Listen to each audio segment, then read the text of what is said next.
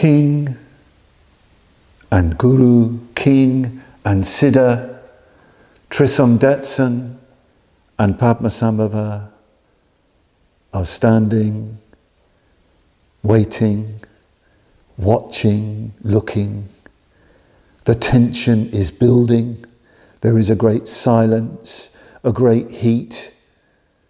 You can imagine all of the people, the courtiers, the kings, all of the common people all around, wondering what is happening as the tension builds. The king looks more and more restless and uneasy. Padmasambhava is calm and still and amused. And it is he who breaks the silence, he who breaks the tension.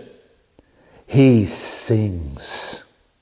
He sings out a great ecstatic song, st- an ecstatic song of His majesty, an exultant song, a lion's roar of a song, telling Trisong Detsen and the whole of Tibet exactly who he was, who he is, announcing himself, making things very, very clear indeed. I am Padmasambhava. The Buddhas of the past, the present, and future emerge from wombs accumulating stocks of merit and knowledge throughout three long, incalculable world ages. But I am the Buddha, Padmasambhava, the one born from a lotus. Mine are the instructions of the knowledge that comes from above. I am skilled in the fundamental teachings of the sutras and tantras I discourse fully on all the Buddhist yanas without confusion. I am Padmasambhava the Dharma. Mine are the instructions of progressive Dharma practice. Outwardly, I wear the saffron robes of a monk. Inwardly, I am the highest of tantric yogins. I am Padmasambhava the Sangha.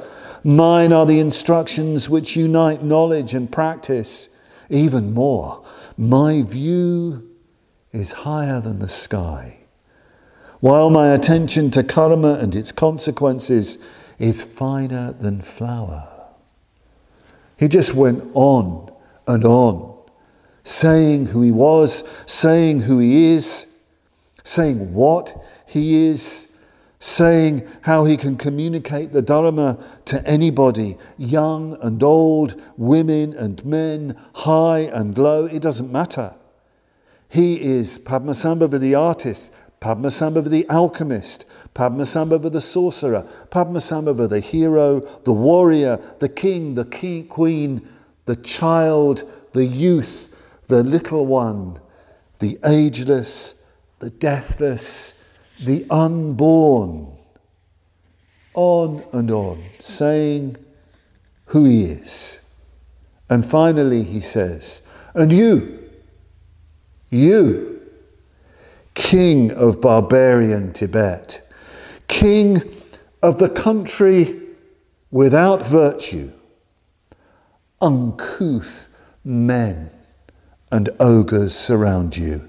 You rely on famine serfs, and neither joy nor good humour are yours. As for your queens, they are ogresses in human shape. Beautiful purple ghouls surround them. Sandalwood, turquoise, and gold adorn them, but they have no hearts and no minds.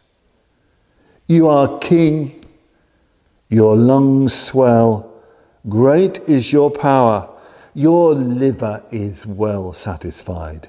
Sceptre in hand and haughty, you stand high. But I, sire, will not bow down before you. And yet, in accordance with our conjoined vows, having come to the heart of Tibet, here I stay. Great King, witness, have I come?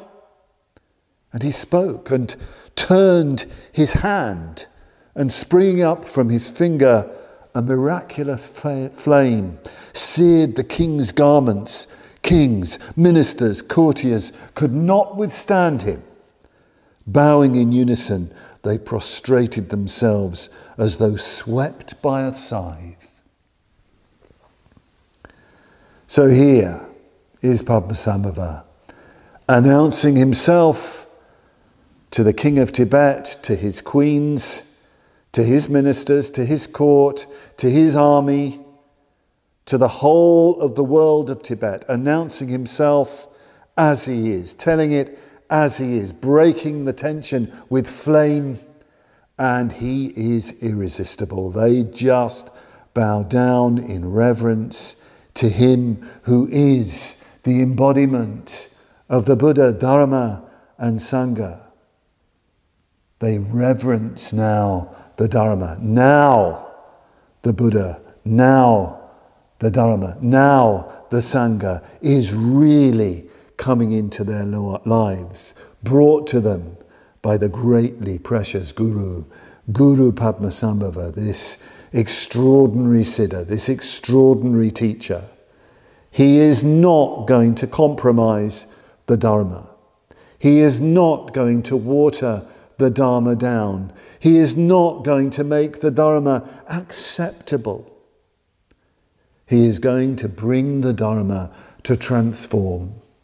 Not just to transform the gods of the soil, the gods of the sky, the gods of the water, the gods that obstruct the building of a monastery. He's going to bring the Dharma right into the heart of the King of Tibet and his people. He is going to transform the depths of their consciousness, the depths of their heart. When we come to the Dharma, this is what we are asking for. We are asking for the Dharma to the come to come into our deepest heart depths. And Padmasambhava is the symbol, is the archetype, is the force, that force of the Dharma that will transform our heart depths if we allow Him to do that.